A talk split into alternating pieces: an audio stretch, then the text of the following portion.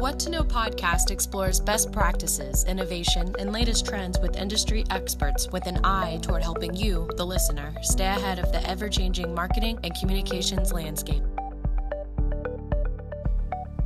Good afternoon. This is Aaron Strout of W2O Group, the host of the What to Know podcast, and we are in Austin, Texas, here at South by Southwest Interactive, uh, day one of our programming. And one of the guests who just spoke on a pretty cool panel called Countering Hate with our own Bob Pearson and Haroon Ullah and uh, Victoria uh, Romero, all incredibly smart people. Um, Fred is the chief security officer of a company called Stratfor, and he is got a very impressive background, which we'll talk about. So, first of all, welcome, Fred. Thank you for having me, Aaron. It's a pleasure. And then I have to say, I'm not nervous per se, but you just mentioned something very cool, which is you do your own podcast show. And so I always feel like, okay, now I'm a little bit more under the light doing this podcast show with someone that's also doing podcasts. So it's it's both a uh, fun exercise and at the same time I'm a little more conscientious of how I do it and and uh, what we talk about. I'm sorry I said that then. No, you shouldn't be at all. Um, it just adds a, another layer of uh, of, of um, interestingness to the conversation. So let's talk a little bit about your background. You are um, one of the world's foremost authorities on security and terrorism. Uh, you've been involved in sort of a number of high profile investigations. So the search for Ramzi Youssef, who was the mastermind of the first World Trade Center bombing, assassination of Israeli Prime Minister um, Yitzhak Rabin, Yitz, Yitzhak Rabin. Sorry, I, I, at one point in time was much better at saying that. Um, Rabbi Meir uh, Kahane and uh, Al Qaeda's New York City bombing plots before 9 11, many others. How did you get into this field and what led you to, you know, your current role at Stratfor today? Oh my goodness, Aaron! I, have thought long and hard about that. Uh, I, I don't know how I got in this business, and I'm not so sure I would do it again. Uh, although it's given me a, a, wonderful career and some of the things that I've been able to do and see and, and be involved in from a historical perspective. But uh, I'm the son of a West Virginia coal miner. Uh, my dad uh, uh, was a World War II generation and uh, grew up in a coal camp and uh, settled in the Washington, D.C. area where I grew up. And I started a career in public safety as a 17 year old volunteer at the Bethesda Chevy Chase Rescue Squad. I got to give them a shout out uh, because uh, I'm very proud of them kind of launching me along that path. Uh, then I became a local police officer in, in Montgomery County, Maryland. Uh, and then I went to work for the uh, State Department as a special agent during the heyday of the early 80s when we had hijackings all over the world, embassies lying in rubble. And right out of basic agent training, uh, I was assigned to uh, what was then called the counterterrorism branch.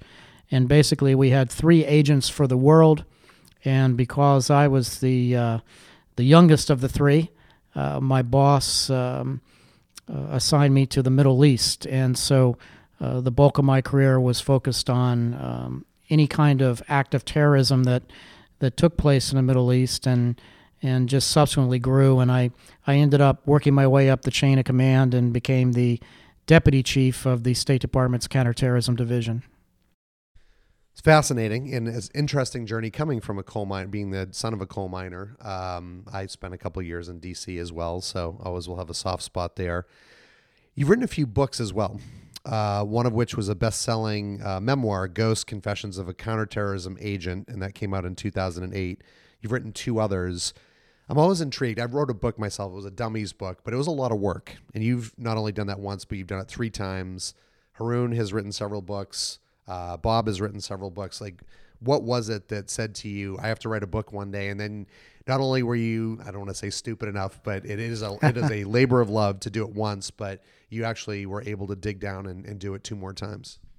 It's uh, it it kind of takes a life of its own. Uh, I uh, never thought that uh, I would write a book, but I was approached by a literary agent. There had been other books written about uh, my government exploits, so to speak, uh, uh, where uh, I was involved in whether or not, for example, the capture of Ramzi Youssef, uh, the mastermind of the first World Trade Center bombing, and and so a literary agent says, uh, you know, I think you got a story to tell, and I said, I'm not so sure about that, but so my first book was published by Random House, and I was fortunate enough to be on the Daily Show with Jon Stewart.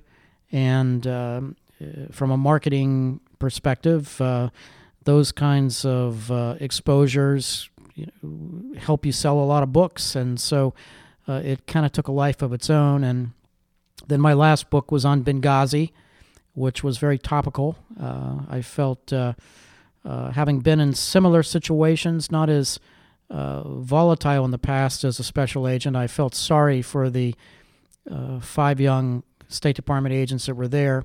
So I wanted to tell their story, and and that book was a New York Times and Los Angeles Times bestseller, and HBO uh, Films uh, bought that. So.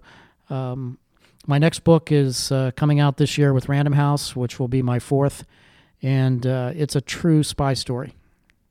That's awesome. And so this last one is fictional. Was that what you're saying? No, no. My uh, next book is actually a true spy story ah.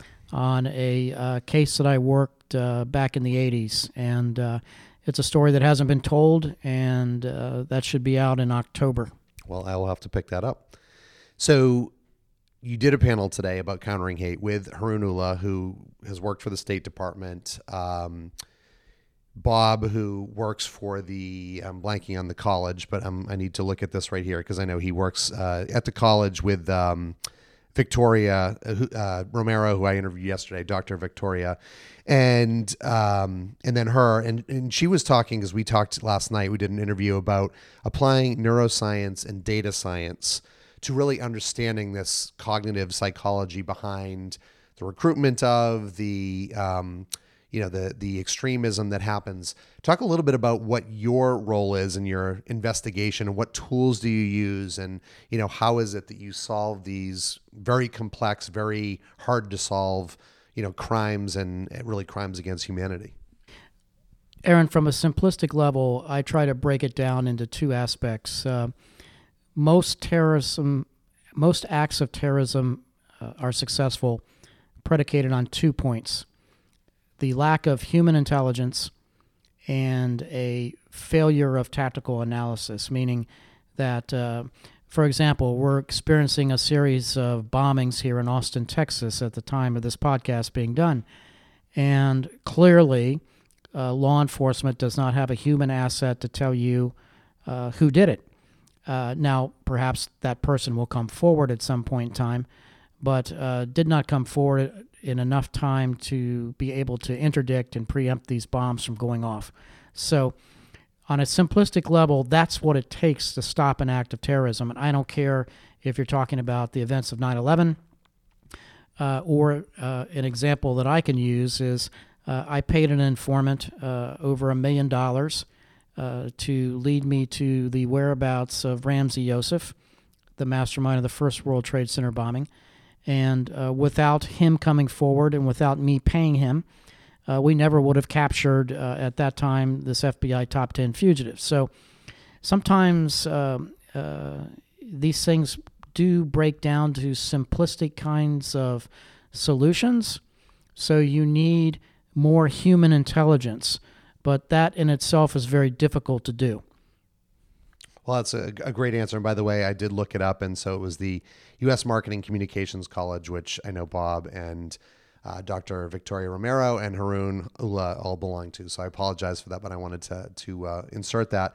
I guess let's talk a little bit about um, what you do at Stratfor because I'm guessing I was not familiar with it last year. You had Ariva um, Gabor who came and spoke actually on a panel with Haroon. And so I get to know you through that. And I know Bob is a big fan, but talk about what Stratfor does and, you know, what you do as the chief security officer there. Uh, at Stratfor, which stands for Strategic Forecasting, uh, we're an Austin based uh, geopolitical analysis company. We've been here for 20 years. Uh, we have uh, extraordinarily large um, following that uh, subscribes as a subscription service to our website for uh, unbiased analysis. Uh, uh, we're not journalists per se, we're analysts that try to make sense of the world. So we'll cover topics such as terrorism, geopolitics, great thinking when it comes to China and Russia, and, and, try to predict the future of the world. and uh, we also uh, provide uh, uh, custom analysis for uh, multinational corporations looking to do business expansion in places that are difficult to operate in. So we have an extraordinarily loyal following in the intelligence community of not only the United States but also several friendly uh, intelligence and military services around the world. So uh, we're one of these typical kind of Austin companies that you would not know that we're here and why are you here and not inside the Beltway. Uh, but there's a specific reason for that. We feel that a lot of the um, thinking is alike inside the Beltway. Therefore, um, much by South, much like South by being in Austin, Texas, uh, we're here uh, because we want to be outside of that group think kind of umbrella. Texas certainly has a history of being that Lone Star state and, and forging its own path. So that totally makes sense. And I spent six years here as well. So I know a little bit about the culture. Uh, I do want to drill into your podcast a bit because you um, you did intrigue me with that and the fact that you said you get to meet and learn from a lot of interesting guests. I feel exactly the same way. What was the impetus? Maybe what's the name of it? So if people want to download it and listen to it, I would love to start to listen to it. And you had talked about engaging content that a lot of people rave about how great it is, and so the people that do know you and discover you get hooked and know that every once a week or how often you put it out that they can listen to some more goodness from you and Stratfor. Well, thank you. Uh, you're very kind to mention that. Uh, well, our website is www.stratfor.com, and uh, I have a podcast series that uh, are is called Lessons from the Old Case Files. And what I do there is I write analysis and looking back on some of the uh, cases that I might have worked on and try to put it in perspective. Like this week, I talked about the use of the diplomatic pouch and how hostile intelligence services like Libya uh, and Iraq use those to uh, courier explosives and weapons uh, and fraudulent ID into different countries for the purposes of carrying out acts of terror. And in my podcast series, what I try to do is I also focus on uh, authors that uh, interest me, that I think have written uh, fascinating books. For example, uh, I recently interviewed Brad Thor. Uh, he's a tremendous um, uh, action thriller writer. He sold uh, 15 million books, and uh, he he studies real intelligence operations and fictionalizes them, and it's just a good read. And and he's a good guy. I enjoyed my conversation with him, like most of my other authors. I also interviewed Dr. Ronen Bergman last week. His book uh, this week's on the New York Times bestseller list. It's called uh, Rise and Kill First. It's the story of uh, the Israeli Mossad's uh, secret intelligence program of, of targeted assassinations around the globe. And then I read a fascinating book on uh, the kidnapping of uh, Adolph Coors. this happened in 1960 uh, the Coors heir. He was actually CEO of uh, Coors when he was abducted, and uh, it was one of the best reads uh, uh, that I've had in a long time on just uh, how someone goes about putting together the tick-tock of a kidnapping. And it was the most prominent kidnapping in the United States since the Lindbergh baby. and so I try to look at those kinds of stories and, and interview authors and uh, it's always fascinating to me as to how uh, people uh, decide to do stories and, and why pick certain topics and so forth. So, well, it makes me feel like my podcast is not that interesting after hearing how fascinating that is. But um, I will have to take a listen. So, thank you for sharing that with the audience. And it does sound like you maybe answered one of my questions already about books, unless you want to add another book because you just shared some really good books that um, I'm assuming that you read or at least dug into um, I did want to ask a question about, you know, what's something that for probably one of the more private guys out there, you've needed to be very private in the job that you do, but what's something that uh, people don't know about you that you'd be willing to share? Well, I think people that uh, have read all of my stories uh, will quickly figure out that I'm um, probably like dogs more than people, uh, specifically uh, old Labrador retrievers. So I always try to work uh, one of my labs into one of my stories in some capacity. So uh, uh, those uh, some folks have figured that out and have asked me about my my dogs at times, but uh, others may not know that until they listen to this uh, podcast. Well, that's cool. And I'm guessing you're probably not a big social media person, right? At least not personally. Well, I am actually. Uh, it even amazes uh, uh, our, our folks in the office. I have uh, uh, a good number of Twitter followers, you know, uh, in the thousands, and I'm at Fred underscore Burton on Twitter. So um, I'm usually tweeting out several comments about world events every day. So I certainly appreciate anybody that wants to follow me. Love to hear from folks. Well, good. I will be one of those followers. I just assumed, which I shouldn't have. Shame on me. That because of you know the the line of work you've done, that you would be the last person that would be using social media. So I will absolutely follow you on Twitter. Uh, I am really fascinated to hear the answer to this. I'm I'm curious to hear the answer to this last question. Uh, it's about music, and it's the theoretical. You're stranded on a deserted island. You can only take one album with you. Which album would you pick and why? Uh, well, I allude to that in my first book, my memoir, Ghost, uh, and that would certainly be Bruce Springsteen's Born to Run, because uh, uh I grew up in the 70s and uh, uh, grew up listening to Bruce Springsteen before he was on the cover of Time magazine. And I can remember seeing him at Lisner Auditorium in Washington, D.C. at a, before the album Born to Run came out. and I knew he was special. And then, of course, once uh, that album came out and he was on the cover of Time and Newsweek, uh, you had to go to these huge mega events. So uh, that's probably the one album that I would uh, uh, take with me. If I've heard that album once, I've probably heard it uh, 10,000 times. So I'll tell you a funny thing that will be less relevant to all of the people listening until they hear all of these podcasts. But you're the third person in a row. So I just interviewed Otto Bell and before that, I he's the uh, chief creative officer of CNN's Courageous, and before that, uh, Joelle Kaufman, who's the CMO of Dynamic Signal, and Bruce Springsteen came up in all three of those. For hers, it was something that people don't know about you. She was at a concert. He pulled her up on stage and danced with her. Wow. Uh, Otto, that was one of his two. He ultimately then went with Van Morrison. So you went with Bruce Springsteen. And I've done interviews with probably, I don't know, 60 people now that I've asked this question to, and you are the first one to uh, actually pick as your first choice Bruce Springsteen. So a little bit of a surprise that it took that long, but at episode 60, we're finally giving the uh, Mr. Springsteen a little bit of love. Well, we should uh, forward this to him and, and ask him to uh, to tweet it out for us.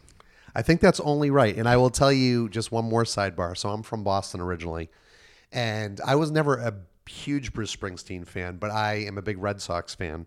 And a friend of mine, Todd Taplin, who was at Yahoo at the time, got me tickets and actually said these are really great tickets. And they were. They were 13 rows back from the center field bleachers, which is where they had the stage set up. And uh, I watched that. And after that, I said, you know what? I have a whole new appreciation for him. So maybe we will tweet these out to him and say, "Hey, Bruce, you've gotten all sorts of love. Uh, it's time to make sure you tweet this." So, anyway, um, Fred, I really appreciate your time. This is Aaron Strout, CMO of W2O Group, host of the What to Know podcast. I'm here with Fred Burton, who is not only the Chief Security Officer of Stratfor, also a podcast host, a multi-time book author. Looking forward to seeing your new book when it comes out. Thank you for joining us, Fred. Thank you for having me. Want more episodes of What to Know? We post a new episode every Thursday. Subscribe on iTunes, the podcast app, the Stitcher app, or Spotify, and view the podcast page at w2ogroup.com slash what to know.